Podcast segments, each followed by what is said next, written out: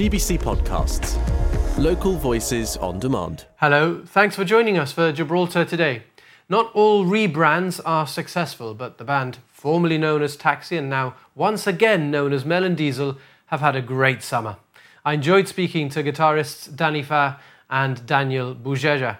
But first, in recent weeks we've seen record catches, and now with the quota reached, the tuna fishing season has closed. It was a great moment to reflect on this pastime with the Tuna Fishing Club's Sam Marrache and John Canepa. In Gibraltar we get to see the, the two perspectives of, you get the huge fish in July, which is, you know, these big migratory fish that go through, our, pass through our waters, and th- that's the record-breaking fish, a three hundred plus kilogram fish. Am- amazing. It's, uh, incredible. And this, there's so many of them that it's, it's just amazing to see. And now, actually from now until October, you get the other side, which is the smaller fish. So we're seeing the juvenile fish at the moment in our waters. When I say juvenile, we're probably talking about between twenty and one hundred, although some bigger ones have been caught. Between there's twenty and one hundred kilos, kilogram yeah. fish. And there's just so many of them everywhere, which, which is a good sign for the future, because it, you know, it goes to show that the species has recovered, the fishery is thriving, and, and the fishermen really, really enjoy what, what we do. It's, it's good fun, no, John, to, to go? I mean, It, it I, is. I, I'll put um, a, a small sort of uh, caveat that uh, some people, you know, like uh, object to tuna fishing uh, on, on well, we, whatever grounds, but... but we understand that. Uh, we always promote sustainable fishing. We do rod fishing, whether it's trawling, which is the the first half of the season, where we go for the giants, what we call the giants, and those are the, the big fish. But the topwater fish that we are fishing now, or what has just closed, is the popping season. We call it popping season, although there's also a scope for live bait. The topwater action is incredible. The amount, hundreds of fish, there are millions of, of sardines. They bring them uh, to a bait ball um, and they bring them up to the surface. And the amount of fish that we see, ranging between really small fish, between five kilos, and fish up to one hundred kilos, jumping and right out of the water to feed themselves. There's a feeding frenzy. That action on its own, without having even to fish them, you know, people would pay a lot of money just to see that. It's an incredible experience. National Geographic. Uh, I was yeah, going to say, it literally, yeah. it literally is like something it's, it's out incredible. of a yeah. we, nature we, documentary. We were out the other day and we yeah. saw, actually he caught a sardine, funnily enough, casting at one of the tuners. He managed to foul hook a sardine. And there was a bank of about thousands of sardines. Yeah. And within thirty seconds, there was the tuners had found it, and that was it. They'd eaten everything. It's just amazing. Hundreds to see. of them. Yeah. Yeah, they're, they're sort of apex predators. Yeah, they're, they are. That's it. The only extremely good swimmers, and they yeah. they can do forty-five knots underwater. They have all the fins can be recessed into their body, including their dorsal fin. And as an anecdote, uh, the World War Two torpedo was uh, modelled on the tuna, on the shape of the of the tuna. Yeah. They are incredibly fast. They get to speeds of forty-five knots. They've got nobody out there except man. You you can't keep up with forty-five no, knots, no? No, no, no chance. You, you're doing what, twenty knots at max? That's it, yeah, we're doing about yeah. twenty knots. And we yeah. trawl around about five and a half, six. But, you know, it's an incredible sight out, out, out there. It's a sight that we should promote more to bring tourism in, who only want to see fish. Same as the dolphin tours.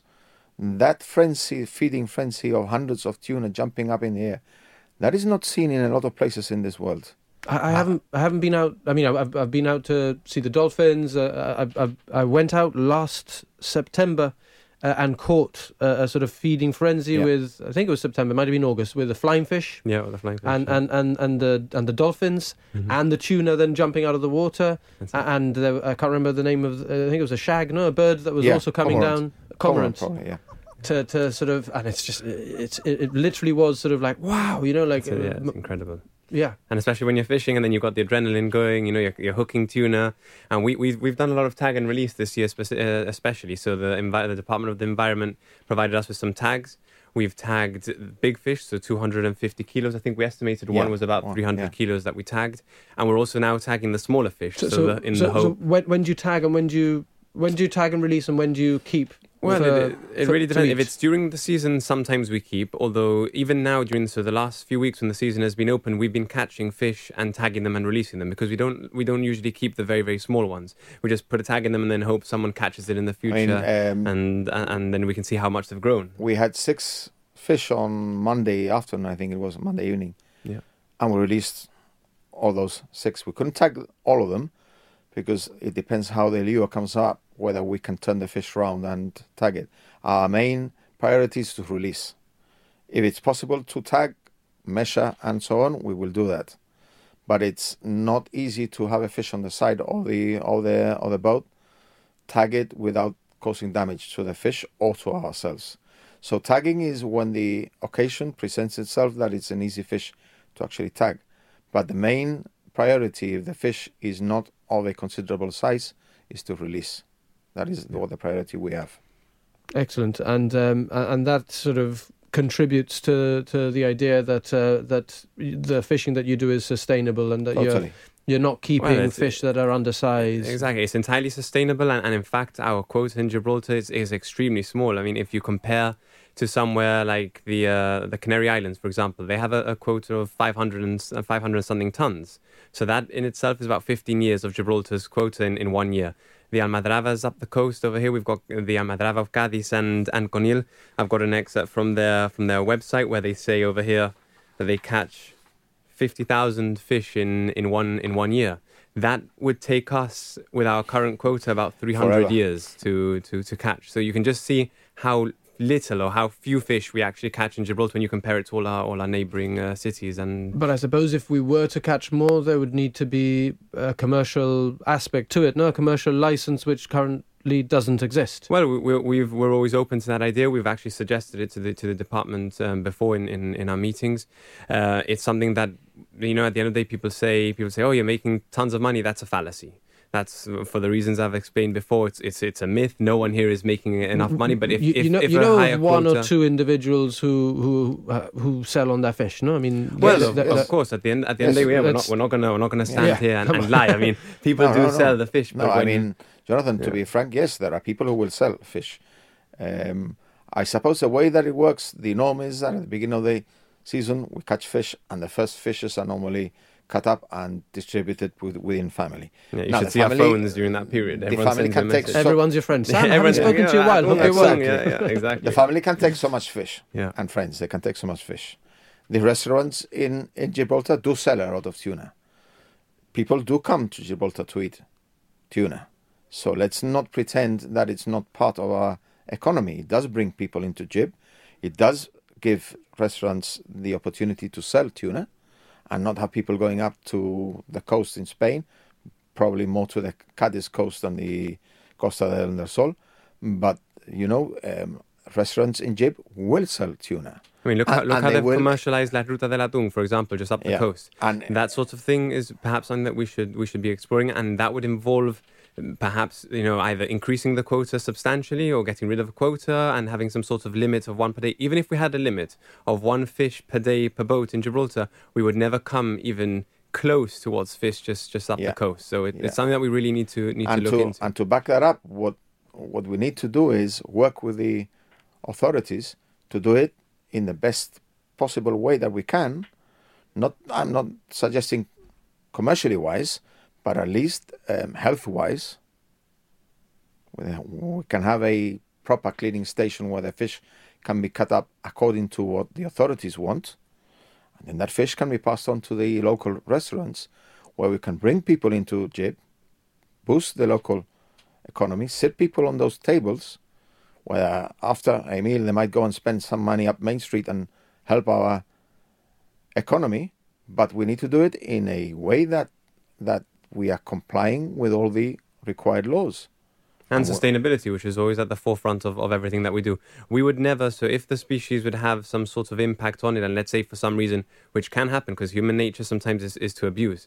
So if it, if the species was on, was were under threat again, we would be very clear that we have to go back yeah. and start fishing it less. We at the forefront of this of the club's constitution, actually the first point in our constitution is sustainability, is sustainable fishing. And that's exactly what we do, and that's why we've been pushing for an increase recently, because the fish is no longer classified as, as being endangered whatsoever.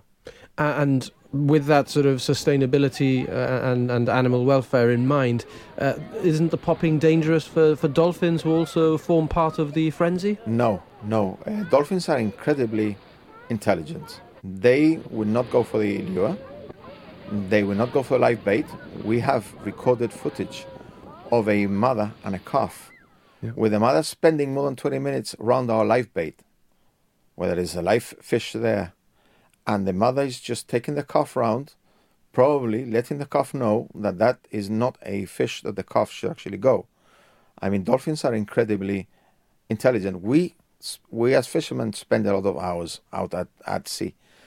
We do have an education on this fish, and we are lucky enough to see things that perhaps somebody sitting in an office doesn't see, or somebody doing a degree in a university without going on the water doesn't see. You've got the real world lived experience yeah. of we're what also, those fish are we're like also, Jonathan, providing in Gibraltar waters. Information exactly. to students. They are taking samples of our fish to the university. We're also encouraging them and trying to promote for them to come with us. Now, every, everyone in Gibraltar knows that uh, the waters around Gibraltar are, are um, understood to be British Gibraltar territorial waters yeah. by uh, Gibraltar uh, and the U K, but Spain contests that, uh, and it sometimes gives rise to tension at sea. Is that something that uh, your members ever have to deal with? Um, Spanish authorities asking you for your license, for, for your details? Well, I think the, the incident the incident the other night uh, or the other day that happened, I think that's a, that's a prime example of sometimes where Gibraltar's sovereignty is just completely ignored. Um, it's very difficult to do anything about it there and then. So you, we just it's happened yeah. to us before. We've it's, called the police it, and, and they've come out. It's uh, actually happened afterwards. to us, Jonathan. We've been yeah. we've been boarded uh, a mile off from the lighthouse. Lighthouse. We've complied. We've told them that we are recording them and that we are at the moment informing the local authorities. They've been fine with it. They've gone through the process of asking for documentation. We haven't resisted them at any time, and they've just left. But it's not, not nice, no? No, to... it's it's not nice. No, it's blatant disregard, blatant disregard for our, for our sovereignty, which is exactly what what, what the what the Chief Minister Perhaps, said the uh, other night. Jonathan, one of the solutions would be for the authorities to spend more, more time out at sea. We spend a lot of time out at sea. Our fishing day might encompass eight or nine hours. And remember that it's not us, you know, there's hundreds of um, local boats fishing. And the authorities are, the truth is, they're very seldom seen there. They do not patrol the waters as we would like to. And that doesn't just encompass um, other authorities coming in and exercising jurisdiction. It encompasses um, other Spanish fishing vessels commercially coming into our waters and taking multiple fish per day. We saw just um, yesterday, I think, uh, that uh, one Spanish captain has been reported yeah. for process. Uh, m- you know, we don't know what what uh, the uh, where that'll go, but that the police has yeah. uh, had stopped him, taken his details. Uh, there were allegations made against him, um, but but you think that police action uh, no, is, no, is insufficient? I'm, I'm not saying that police action is not. I mean, I I, I welcome what happened um, yesterday. What we are saying is that we see, and it's a very hard pill for our members who keep to regulations to swallow, is that we are fishing one fish per day, which we're fine with, and we promote. We don't want it changed. We're not asking for a, for a change. But then you see a Spanish commercial fisherman in our waters uh, fishing with four lines, picking up multiple fish, tying them to the sides of their boat, and carrying on fishing, where there is no local authority putting a stop to it, and that happens in our so waters. Basically, illegally fishing. Yes, well, I, there are regulations that, that govern tuna fishing. Mm. Uh, there is the tuna preservation laws, and we we are not against them. We, we totally welcome them. But what we cannot have is local fishermen complying with it, club members being told very strictly they need to keep to it, and Spanish fishermen coming into our waters and doing whatever they, they want to. But what we cannot have is two standards, whereby a standard applies to local fishermen and a standard applies to Spanish fishermen. That, as a as a club, we cannot accept. We've had in the past fishing working group meetings with with the Minister and the Environment. We haven't managed to have one this year, but that is something that we really we were really pressing for, because every year we learn something new about this this species. Every year we come up with, with better ideas as to how to improve the fishery in Gibraltar and how we can increase those uh, in, increase the, the quota, et cetera, et cetera. And we need those sorts of meetings with with the departments so we can go through these exact ideas. We have a, a, a vibrant club. We have representatives of, of the club who are really willing to put forward their ideas, and that's something that we, we just need to discuss with with the department. I'm sure they'll they'll reach out and, and we'll have a meeting soon. All right, well, we look forward to hearing more. Uh, thank you, John Canepa and Sam Marrache of the Tuna Fishing Club, for joining us today. Thank you, John.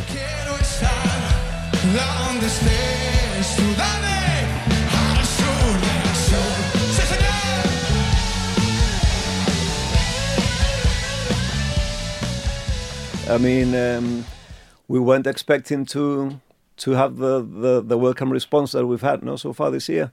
And the reality, as you say, is that it's been like a bit overwhelming, really. And to see the, the amount of people that have come out to see and have latched on back to to get into our gigs, it's, it's been amazing. Because, well, tell us a little bit first about, about those gigs. You, you've played um, as far north as Coruña, as far south as uh, uh, Canarias. You, you've done uh, Fuengirola, Madrid. Back up yeah. north to Asturias. Back up north to Asturias, yeah, yeah. Yeah, like like Danny says, it's been great. Obviously, when you there's always trepidation, no? When you do move, because it's there's un, there's there's some uncertainty, no? There, but um, you just have to go with it. Tirarte la piscina. Claro. And the pool's been great. You've enjoyed the swim, no? Yeah, we enjoyed the swim. Yeah. Yeah, chocalo. And thinking that the next day you have to do the inverse back, it's that's the yeah, worst but once, part. Once you get on stage and you see that response, like thousands of people singing your songs, and it, it, it makes it worthwhile, no? And, and and the gigs have been well attended, no? Yeah, we've had, I don't know, between two thousand people to eight thousand yeah. people, and everything in between, no? That's so, amazing. And that's that's a lot of people, no? That's a lot of people. And and if you've got a few hundred people singing your songs, that's that must be really special. But to yeah. have, you know, to have uh, even more, um, uh, amazing. Um, you, you mentioned, Danny, the, the, the travel, uh, and I was going to ask, how different do you feel uh, this tour has been if you if you think back, I don't know, fifteen, twenty years to, to some of your earlier days? I mean, you always look back at coming back, obviously, home to your families and stuff, no? But as, as Danny says, the the feeling of getting up on stage, the feeling of seeing those people again. I mean, we've managed to see loads of friends, because for us, it's, they're not like fans, they're like friends, no? That used to come before to, to our shows, that have come again to see us. And, and I mean, the, the, the, the feeling of those people coming up to you and saying, oh, we really missed you guys, and wanting to sing all those songs. Uh, another positive aspect is that we've gone back to to getting new songs, to playing those songs live, songs which we haven't played in about twenty years, maybe. twenty years, yeah. I mean, and there are a couple of those, and many people, of, as, as, as I say, our, our friends, you know, in, in the crowd, they've got them by surprise, and they're like, whoa, wow, I really like that song, and, and it's been more than twenty years that I haven't, hadn't heard that song live, no? So, I mean, in general, it's been a, a, a really great experience, and, and we're hoping to to expand and, and go on further into the winter. And for somebody who didn't catch um, any of these gigs, you also played in in the Sunborn, and you did, I think, three sold-out nights, no, consecutive, four. Four, four. nights. Because uh, it was two originally, no? Two, okay, two no, then three, one, then four? Then two, then... Uh, but the very, it was madness. They, they went down a storm. I mean, I, yeah. I was there. I, I, I loved the, the gig that I watched. Um, but but you, for somebody who wasn't there, you're doing songs from then from twenty years ago as well as as well as new stuff? No, not not yet. Not we are preparing new stuff, but for the winter. But we haven't done any new st- stuff on, on stage yet. Excellent. So so uh, a, a new album or a new E P or what have okay, we got? We don't cooking? know what if it's going to be an E P and an album, because everything's changed. We used to always think about albums, albums, albums claro. But the music now industry has changed. Now it's moved online. It's, huh? it's moved online, and sometimes it's just one song each month or every two months, or then maybe it's an E P at the end of that, and then in a couple of months there's another E P. So, so we're weighing up how those those there's, there's enough songs for three albums. Que bueno. That's exciting. I don't know if there's three good albums, but quantity. Uh, quantity, you've got enough songs. Yeah, and, and you're going to see how they mature in the in the coming months. Yeah. No, well, that's something to look forward to. Um, uh, okay, so uh, one of the other things I wanted to ask you about is is the, the, the rebrand. You, you, you were Taxi, you, well, you were Melon Diesel, then you were Taxi, now you're Melon, Melon Diesel again. Not all rebrands are successful. Um, I was talking uh, earlier about uh, Twitter now being X. I, I, I don't like it. I don't like it, but Elon Musk tends to, to do well, um, so I'm sure that'll go down okay. Um, marathon bars, I don't know if you remember, there used to be Snickers in the U K. many, many years ago, uh, Snickers used to be marathon bars, no? uh, and um, and Jif used to be Sif. Well, it depends on how you look at it, really, because, like you say, marathon and Snickers. The Snickers, when you eat it, when you're eating it, you don't. It's you like it or you don't, and this is the same thing. It's it's it's either you like it. At the end of the day, it's it's called X, but people are still using it. Yeah, maybe you don't like the name, but people are still there's still millions of people looking or searching and are getting the the news feed, whatever they use X for. No? Sure. So at the end, people will just take it as normal. It's X. The, the, the, there's always, when you shift is when everybody goes up in arms, and then they just forget about it, keep using it, because it's the same thing, really. So, so uh, if I take that analogy for the band, you have gone back to uh, to to being ta- to being Melon Diesel after being Taxi for a while, but you don't think that the the brand has changed yeah, that much. Yeah, in this case, in this case, it is it is um, because Melon Diesel was more successful than Taxi. So for maybe maybe maybe this is not right, but Taxi did two gigs last year. Melon Diesel has done seven, six or seven gigs in Spain this year. You know? So there's a difference there. And, That's what I mean. then it it, gathered, it, and if you do more, it gathers momentum and it, it feeds for the next one, no? It, it it seems to have captured the imagination and maybe even tapped into a bit of nostalgia, because, yeah, yeah, you, I mean, you guys aren't, you know, you, you, you've got many years ahead of you in your music years, but but, but you've also been doing it for, for many years, no? Yeah, exactly. And as you say, I think, no, it's more a thing of a nostalgia, I think. And I think that that's what the Melon Diesel brand has done for us, no? Especially this year. And, and with the fact that we've been doing, like Danny says, we've been doing all these festivals now, that has ignited even more interest, no? So, so yeah. Yeah, so so not dissimilar to you guys in that you've been active since then. You had uh, you, you you burst onto the scene about uh, twenty, in two thousand, in, twenty uh, years ago. Yeah, two thousand twenty years ago. Yeah, uh, twenty-three years ago now. Um, and uh, and then there is maybe that element of nostalgia, no, that people are, are tapping into. Yeah, yeah, there is. And the crowd is then what, like uh, is is it predominantly people who in their forties and fifties? Yes. Of course. Yeah. The, the the the crowds have gotten older, just as we have done, no? So yeah, but it's always like we said. They they always said that at the beginning. You know, this the crowd between forty and fifty have more purchasing power than También. than the youngsters. No, yeah, just depend on their parents to pay the the.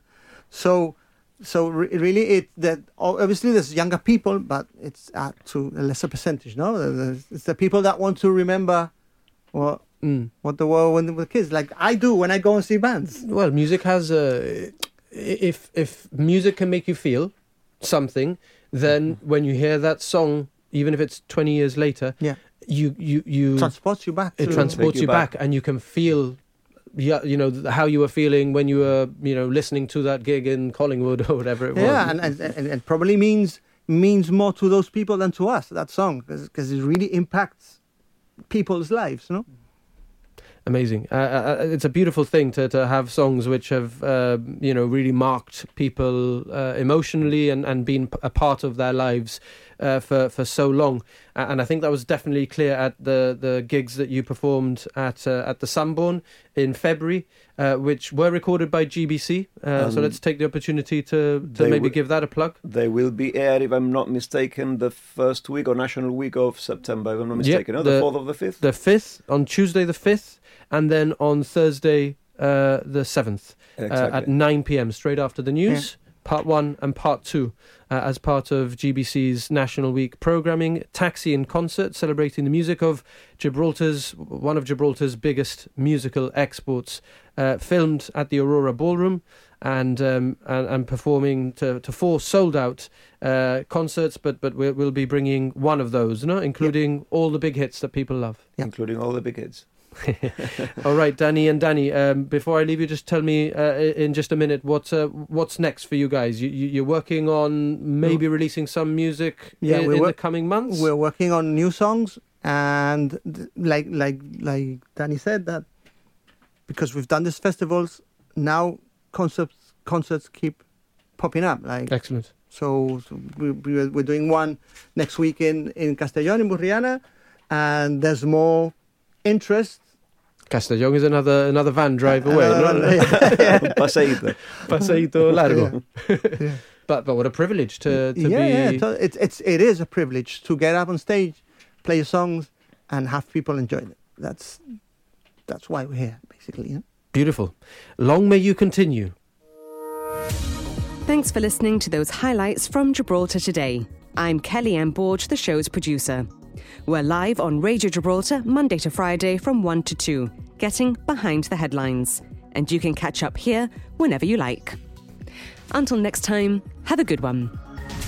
G B C Podcasts. Local voices on demand.